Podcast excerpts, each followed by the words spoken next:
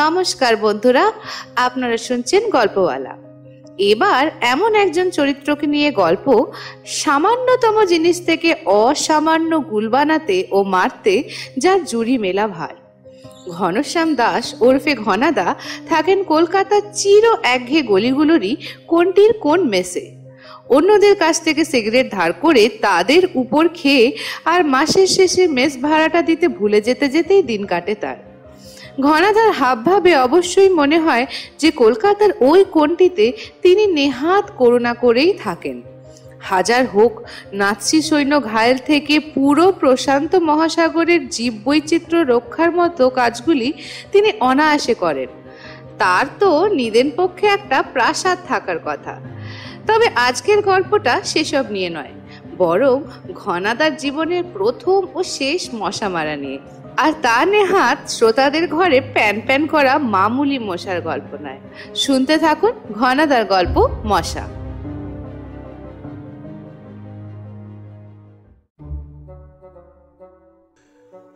গল্পটাই আগে বলব?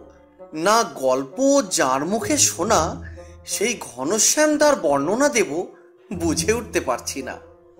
গল্পটা কিন্তু ঘনশ্যামদা সংক্ষেপে ঘনাদার সঙ্গে এমনভাবে জড়ানো যে তার পরিচয় না দিলে গল্পের অর্ধেক রসই যাবে শুকিয়ে।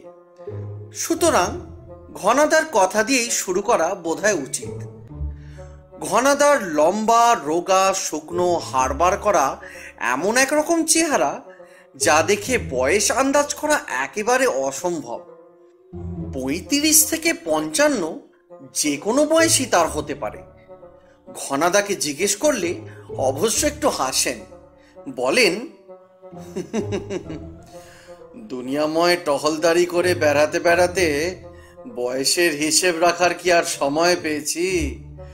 তবে বলে ঘনাদা যে গল্পটা শুরু করেন, সেটা কখনো সিপাই মিউটিনির, কখনো বা রুশ জাপানের প্রথম যুদ্ধের সময়কার। সুতরাং ঘনাদান বয়স আন্দাজ করা আমরা ছেড়ে দিয়েছি।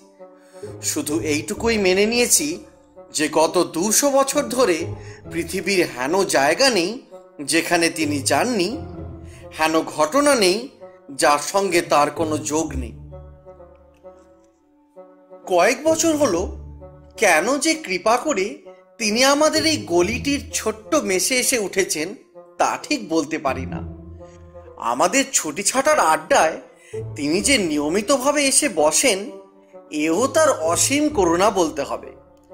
প্রায় অবশ্য তিনি ভয় দেখান যে পাত্তারি গুটিয়ে আবার নিরুদ্দেশ হয়ে যাবেন। কিন্তু সাধারণত সেটা মাসের শেষে মেসের খরচের তাগাদা পড়বার সময়। বুঝে শুনে কিংবা হতাশ হয়েই তার কাছে তাগাদা করা আমরা ছেড়ে দিয়েছি। ঘনাদা আমাদের আড্ডা এসে নিয়মিতভাবে সবচেয়ে ভালো আরাম কেদারাটায় বসেন। যার ভাগ্যে যেদিন ভালো থাকে, তার কাছ থেকে সেদিন সিগারেট চেয়ে নিয়ে ধরান। তারপর চোখ বুঝে প্রায় ধ্যানস্থ হয়ে থাকতে থাকতে হঠাৎ হয়তো আমাদের কোনো একটা কথায় বেশ একটু উচ্চস্বরেই হেসে ওঠেন। অপ্রস্তুত হয়ে আমরা তখন তার দিকে তাকাই। ঘনাদা একটু নড়ে চড়ে উঠে বসে সিগারেটের একটা লম্বা টান দিয়ে ঈষৎ বিদ্রুপের স্বরে বলেন, কি কথা হচ্ছিল বন্যার? আমরা লজ্জিতভাবে স্বীকার করি যে সামান্য দামোদরের বানের কথা আমরা আলোচনা করছিলাম। ঘনাদা আমাদের দিকে এমন করুণা মিশ্রিত অবজ্ঞার সঙ্গে তাকান মনে হয় যেন দামোদরের বানে আমাদের নিজেদেরই ভেসে যাওয়া ভালো ছিল। তারপর জিজ্ঞেস করেন টাইডাল ওয়েভ কাকে বলে জানো? দেখেছ কখনো সেই প্রলয়ের ঢেউ? যাকে বলে সমুদ্র জলোচ্ছ্বাস? সংকুচিতভাবে স্বীকার করি যে নামটা জানা থাকলেও ব্যাপারটা সম্বন্ধে বিশেষ অভিজ্ঞতা আমাদের নেই। কেমন করে জানা থাকবে?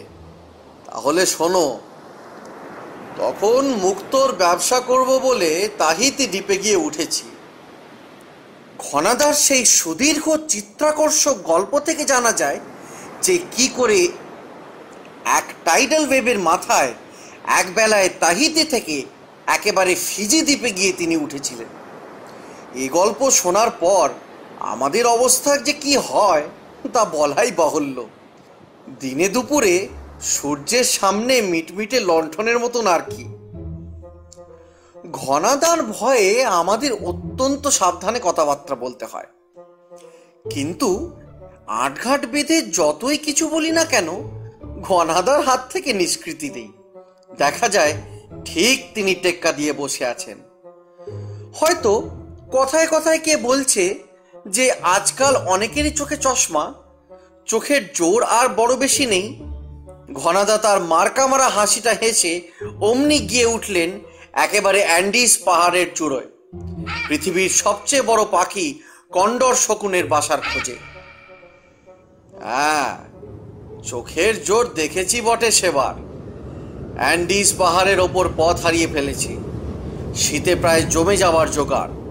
সঙ্গে একজন আর্জেন্টাইন শিকারী আর বড়রা জাতের এক সাড়ে ছ ফুট লম্বা রেড ইন্ডিয়ান গাইড। সন্ধে হয় হয়। আর খানিকক্ষণের মধ্যে পথ খুঁজে না পেলে এই পাহাড়ের ওপরেই বরফ চাপা পড়ে মরতে হবে। এমন সময় আমাদের চূড়োর নিচেকার খানিকটা মেঘ একটু ফাঁক হয়ে গেল। কিন্তু বারো হাজার ফুট ওপর থেকে সেই ফাঁক দিয়ে কি আর দেখা যাবে? কিন্তু তখনও বড়ো জাতের তীক্ষ্ণ দৃষ্টির কথা তো জানি না, হাত দুটো দূরবীনের মতন করে সে একবার চোখের সামনে ধরলে। তারপর বললে, ব্যাস, আর ভয় নেই। অবাক হয়ে জিজ্ঞেস করলাম, ভয় তো নেই, কিন্তু কি দেখতে পেলে তুমি? সে হেসে বলল, কেন? ওই তো নিচে শিকারীদের তাঁবু ফেলা হয়েছে। বড় একটা কুকুর নিয়ে লাল কোট পরা এক শিকারী এই মাত্র তাঁবুতে ঢুকলো। শুনে তো আমি অবাক। ঘনাদার কথা শুনে আমরা ততোধিক অবাক হয়ে বললাম, বারো হাজার ফুট থেকে লাল রঙের কোট পর্যন্ত দেখা গেল? তা না হলে চোখের জোর কিসের? শকুনের কীরকম চোখ জানো? দু মাইল ওপর থেকে ভাগাড়ে গরুর লাশ ওরা দেখতে পায়। এই বড় শিকারীদের চোখ তেমনই। এরপর আমরা যে নির্বাক হয়ে গেলাম, তা বলাই বাহুল্য।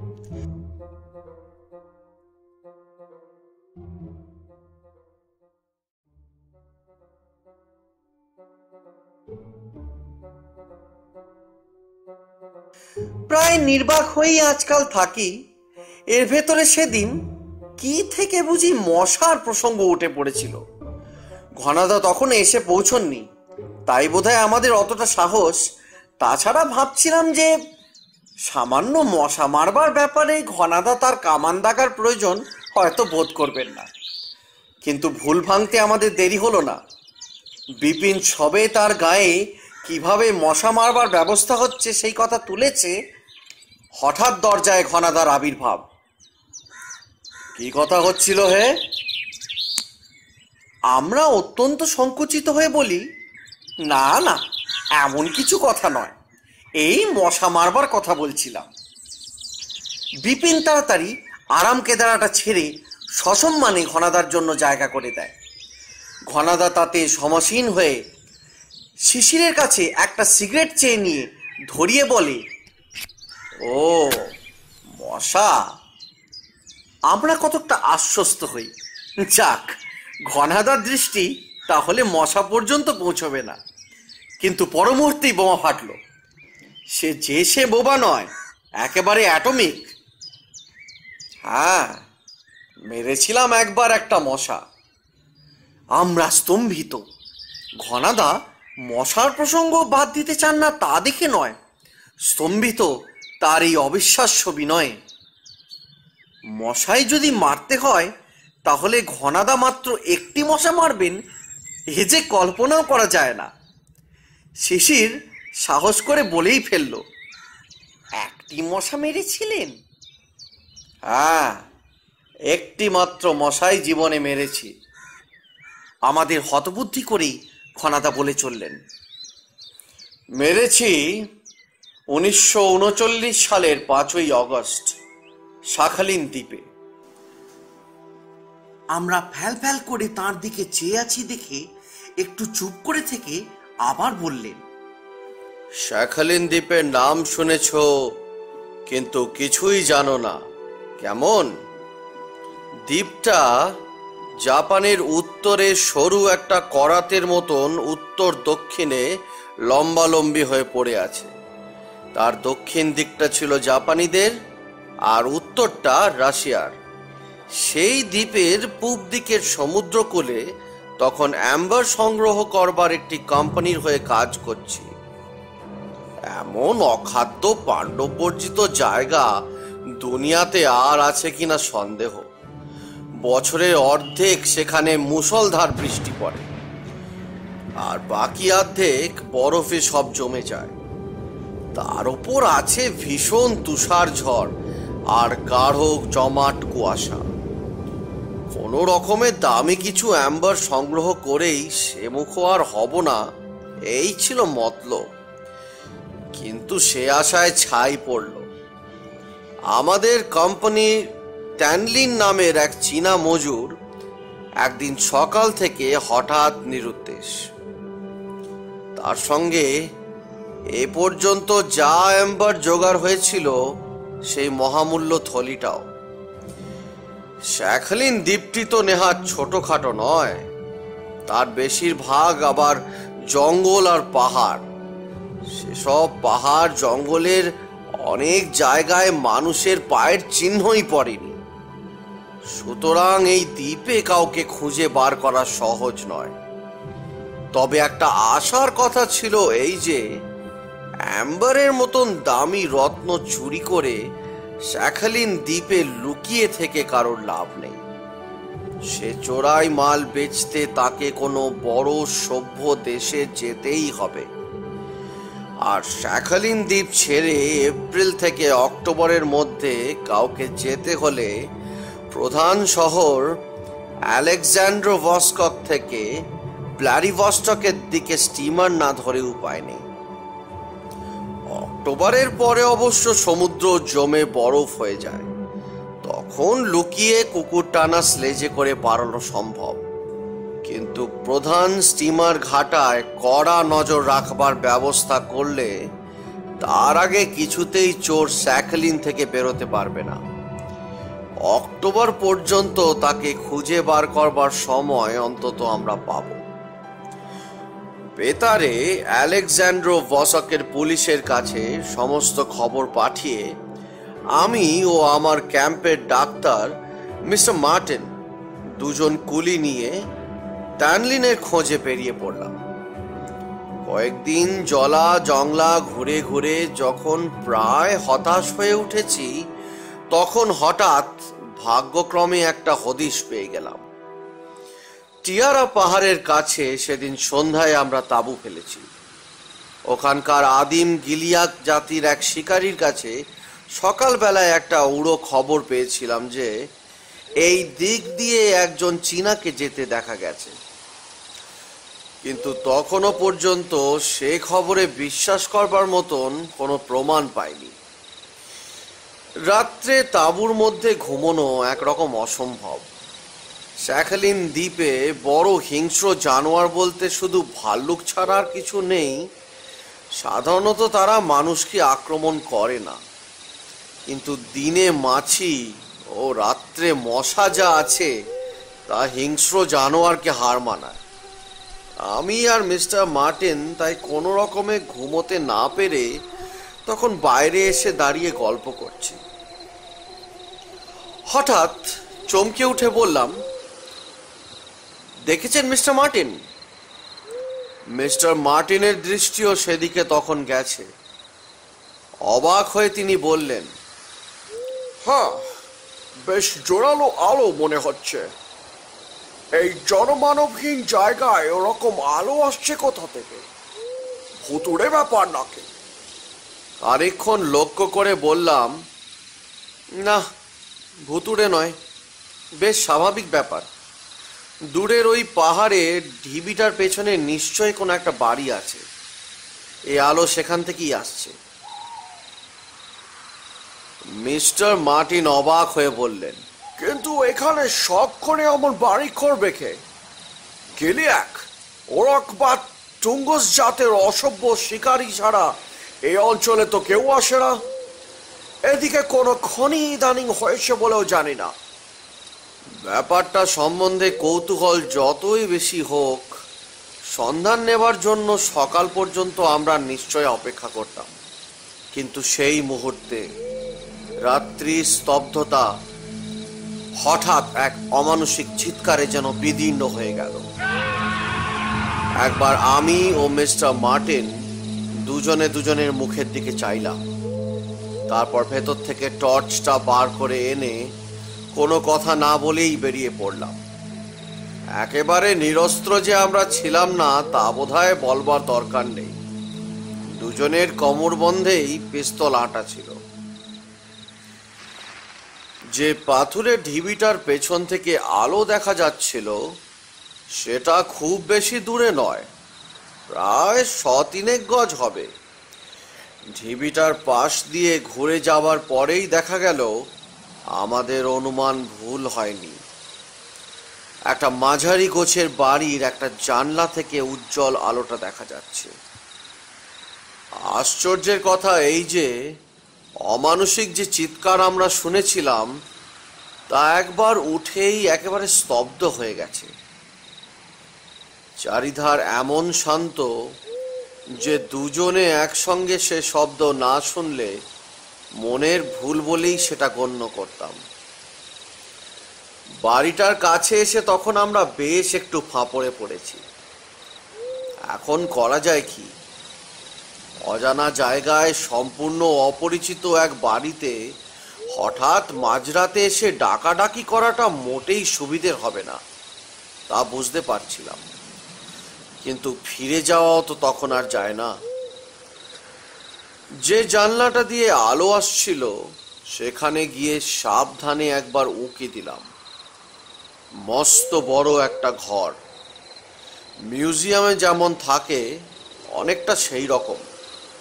প্রকাণ্ড একটা কাচে ঘেরা টেবিল ঘরটার মাঝখানে বসানো। সে কাচের ভেতর কি আছে, দেখতে পেলাম না।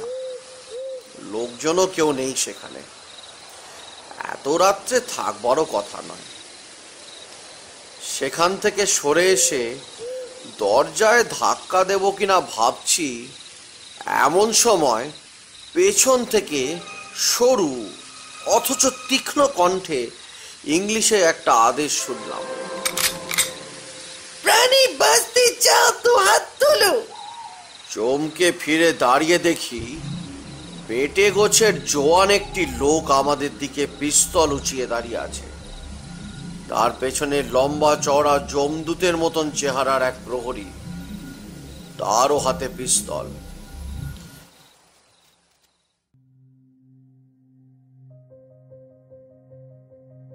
ব্যাপারটা বেশ নাটকে হয়ে জমে উঠছিল বটে, কিন্তু শেষ পর্যন্ত পরস্পরের পরিচয় পাওয়ার পর সব আবার থিতিয়ে সহজ হয়ে গেল। পিস্তল হাতে যিনি আমাদের হাত তুলতে বলেছিলেন, জানতে পারলাম তিনি মিস্টার নিশিমারা নামের একজন জাপানি কীটতত্ত্ববিদ। শাখালিন দ্বীপের কীট পতঙ্গ নিয়ে গবেষণা করার জন্য এই ঘাঁটিটি বসিয়েছেন।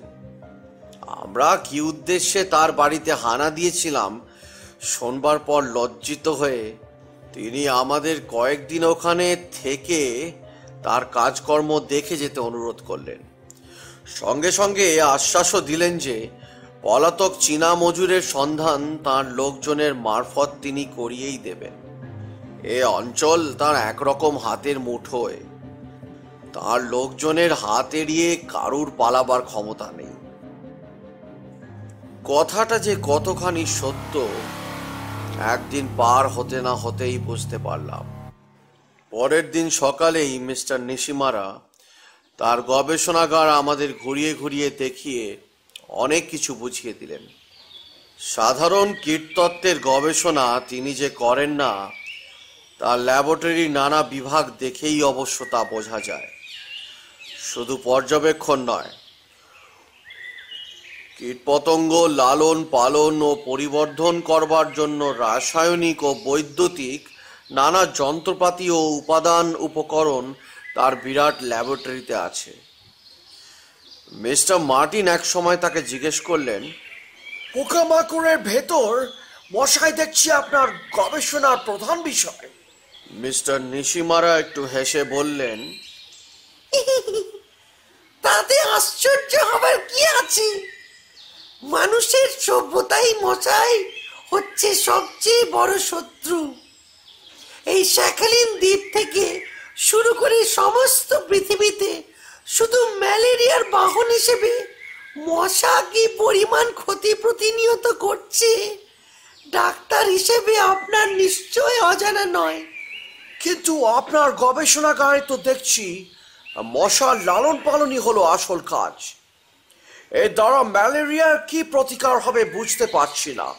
নিশিমারা আবার হেসে বললেন না বুঝবারই কথা। শুধু মশা মেরে নয় মশা যাতে আর ম্যালেরিয়া বাহন না হতে পারে সেই চেষ্টা আমি চালিয়ে যাচ্ছি। ম্যালেরিয়া সমস্যার নতুনভাবে সমাধান করতে চাই।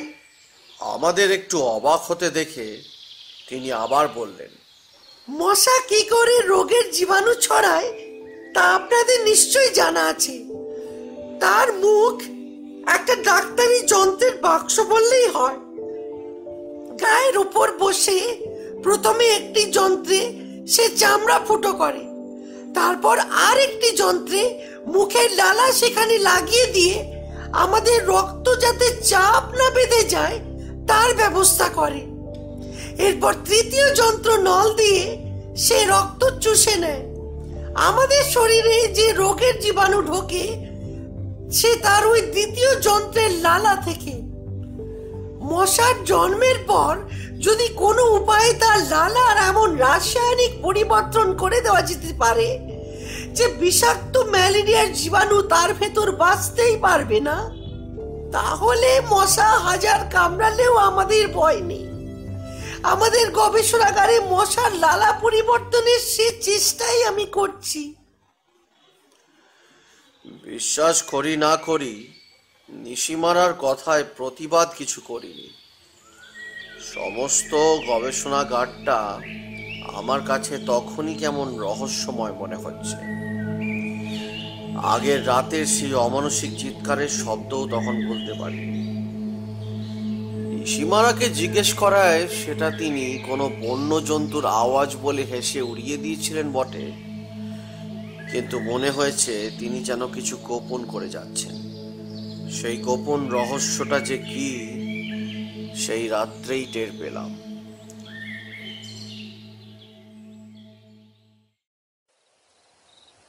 নিশিমারা আমাদের যত্ন আতিথ্যের কোনো ত্রুটি করেননি। রাত্রের খাওয়া দাওয়া শেষ করে আমরা তখন আমাদের জন্য নির্দিষ্ট ঘরটিতে শুতে এসেছি। হঠাৎ মিস্টার মার্টিন বললেন, এরই মধ্যে শুয়ে কি হবে? আসুন একটু বাইরে ঘুরে আসি। তার কথায় রাজি হয়ে বাইরে বেরুতে গিয়েই অবাক হয়ে গেলাম। আমাদের ঘরের দরজা বাইরে থেকে বন্ধ। এর মানে? মিস্টার মার্টিন অত্যন্ত চিন্তিতভাবে আমার দিকে চেয়ে জিজ্ঞাসা করলেন। মানে ঠিক বুঝতে না পারলেও এই দরজা বন্ধ করার পেছনে যে কোনো শয়তানি মতলব আছে, সে বিষয়ে কোনো সন্দেহ তখন আর আমার নেই। কিন্তু এত সহজে আমরা হার মানব কেন? ছাদের কাছে হাওয়া চলাচলের একটা ছোট ভেন্টিলেটর ছিল। কোনো রকমে তারই পাল্লা ভেঙে দুজন সেখান থেকে গোলে বাইরে নিয়ে নামলাম। ঘুটঘুটে অন্ধকার রাত্রি। শুধু ল্যাবরেটরির একটা ঘরে তখনও আলো জ্বলছে। সন্তর্পণে সে ঘরটার পেছনে একটা জানলার ধারে গিয়ে দাঁড়াবার আগেই সেই কালকের রাতের মতন রক্ত জল করা আর্তনাদ শুনতে পেলাম। সেই আর্তনাদ শোনার সঙ্গে সঙ্গেই আমরা জানলা বেয়ে ঘরের ভেতর লাফিয়ে পড়েছি। কিন্তু এ কি ব্যাপার? যার খোঁজে আমরা বেরিয়েছি সেই তানলিনী মেঝের ওপর লুটিয়ে পড়ে অসীম যন্ত্রণায় কাতরাচ্ছে। তার এক পাশে কাল রাতে যাকে দেখেছিলাম, সেই জমদূতের মতন কাফরি প্রহরী দাঁড়িয়ে। অন্য পাশে ফাঁপা একটা কাঁচের মোটা নলের জিনিস হাতে করে মিস্টার নিশিমারা। ব্যাপার কি মিস্টার নিশিমারা? বেশ একটু উত্তেজিত ভাবেই জিজ্ঞেস করলাম। মিস্টার নিশিমারা আমাদের দেখে রাগে, বিস্ময়ে খানিকক্ষণ কথাই বলতে পারলেন না। তারপর অনেক কষ্টে নিজেকে সামলে বললেন, আমার আতিথেয়তার ওপর একটু বেশি অত্যাচার করছেন নাকি আপনারা? এই ঘরে আসতে আপনাদের অনুমতি কে দিয়েছে? কেউ দেয়নি। এখন বলুন তো এখানে কি হচ্ছে? মিস্টার নিশিমারা অদ্ভুতভাবে হেসে বললেন যা হচ্ছে তা তো দেখতেই পাচ্ছেন। এই লোকটাকে সাপে কামড়েছে তাই চিকিৎসা করছিলাম। মিস্টার মার্টিন তখন মেঝে বসে পড়ে ডার্লিনকেই পরীক্ষা করছিলেন। তিনি মুখ তুলে কঠিন স্বরে বললেন এ তো মারা গেছে আর সাপে ওকে কামড়ায়নি।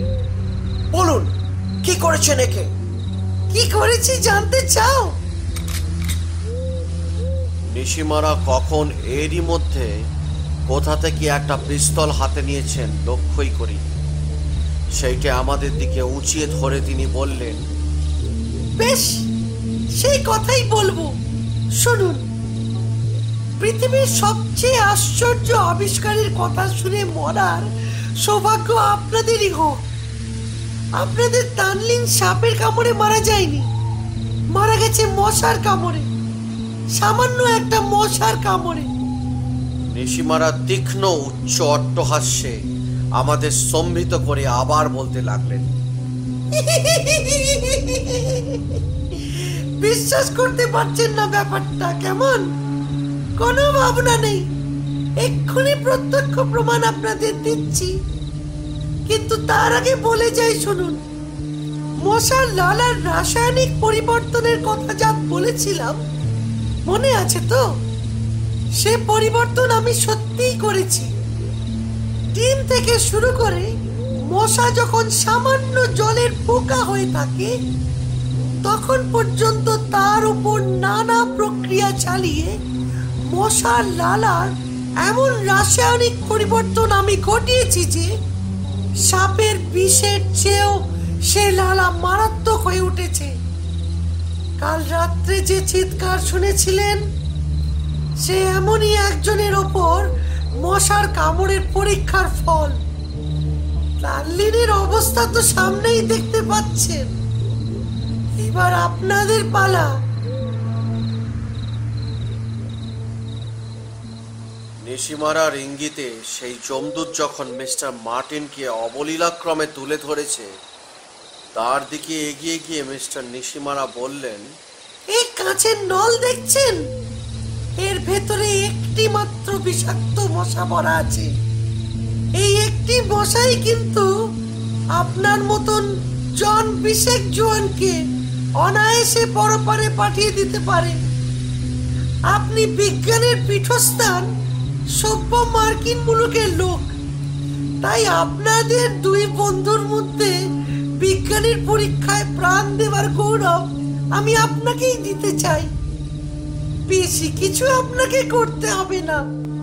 ওই নলটি এমন কায়দায় তৈরি যে গায়ে চেপে ধরার সঙ্গে সঙ্গেই সামনের ঢাকনাটা ভেতর দিকে খুলে যায়। হিংস্র মশাটা উড়ে এসে কামড়ে দিতে দেরি করে না।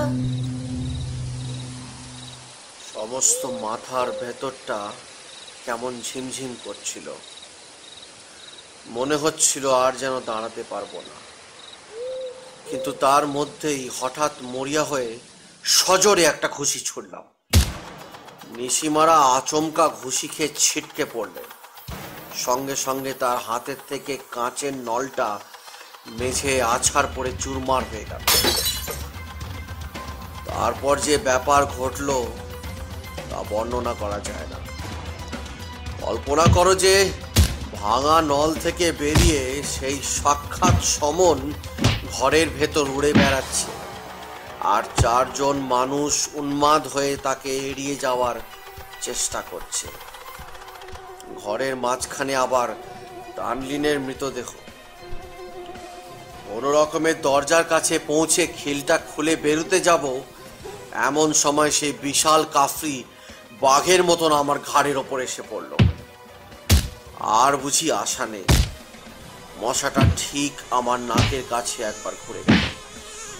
তারপরেই সেই কাফরিটা একসঙ্গে পাঁচটা রেলের ইঞ্জিনের মতন চিৎকার করে আমার ঘাড়ের ওপর নেতিয়ে পড়ে গেল।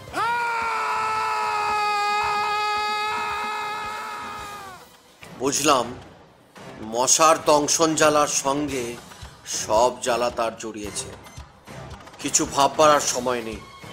উঠে পড়ে আবার পালাতে যাচ্ছি। এমন সময় দেখি মিস্টার নিশিমারা জুজুৎসুর প্যাঁচে মিস্টার মার্টিনকে চিৎ করে ফেলে দিয়েছে। আর মশাটা ঠিক তার মাথার কাছে উঠছে। ছুটে গিয়ে হ্যাচকা টান দিয়ে মিস্টার মার্টিনকে খানিকটা সরিয়ে দিলাম। সঙ্গে সঙ্গে নিশিমারা আর্তনাদ শোনা গেল। মশাটা ঠিক তার গালের ওপরে গিয়ে বসেছে।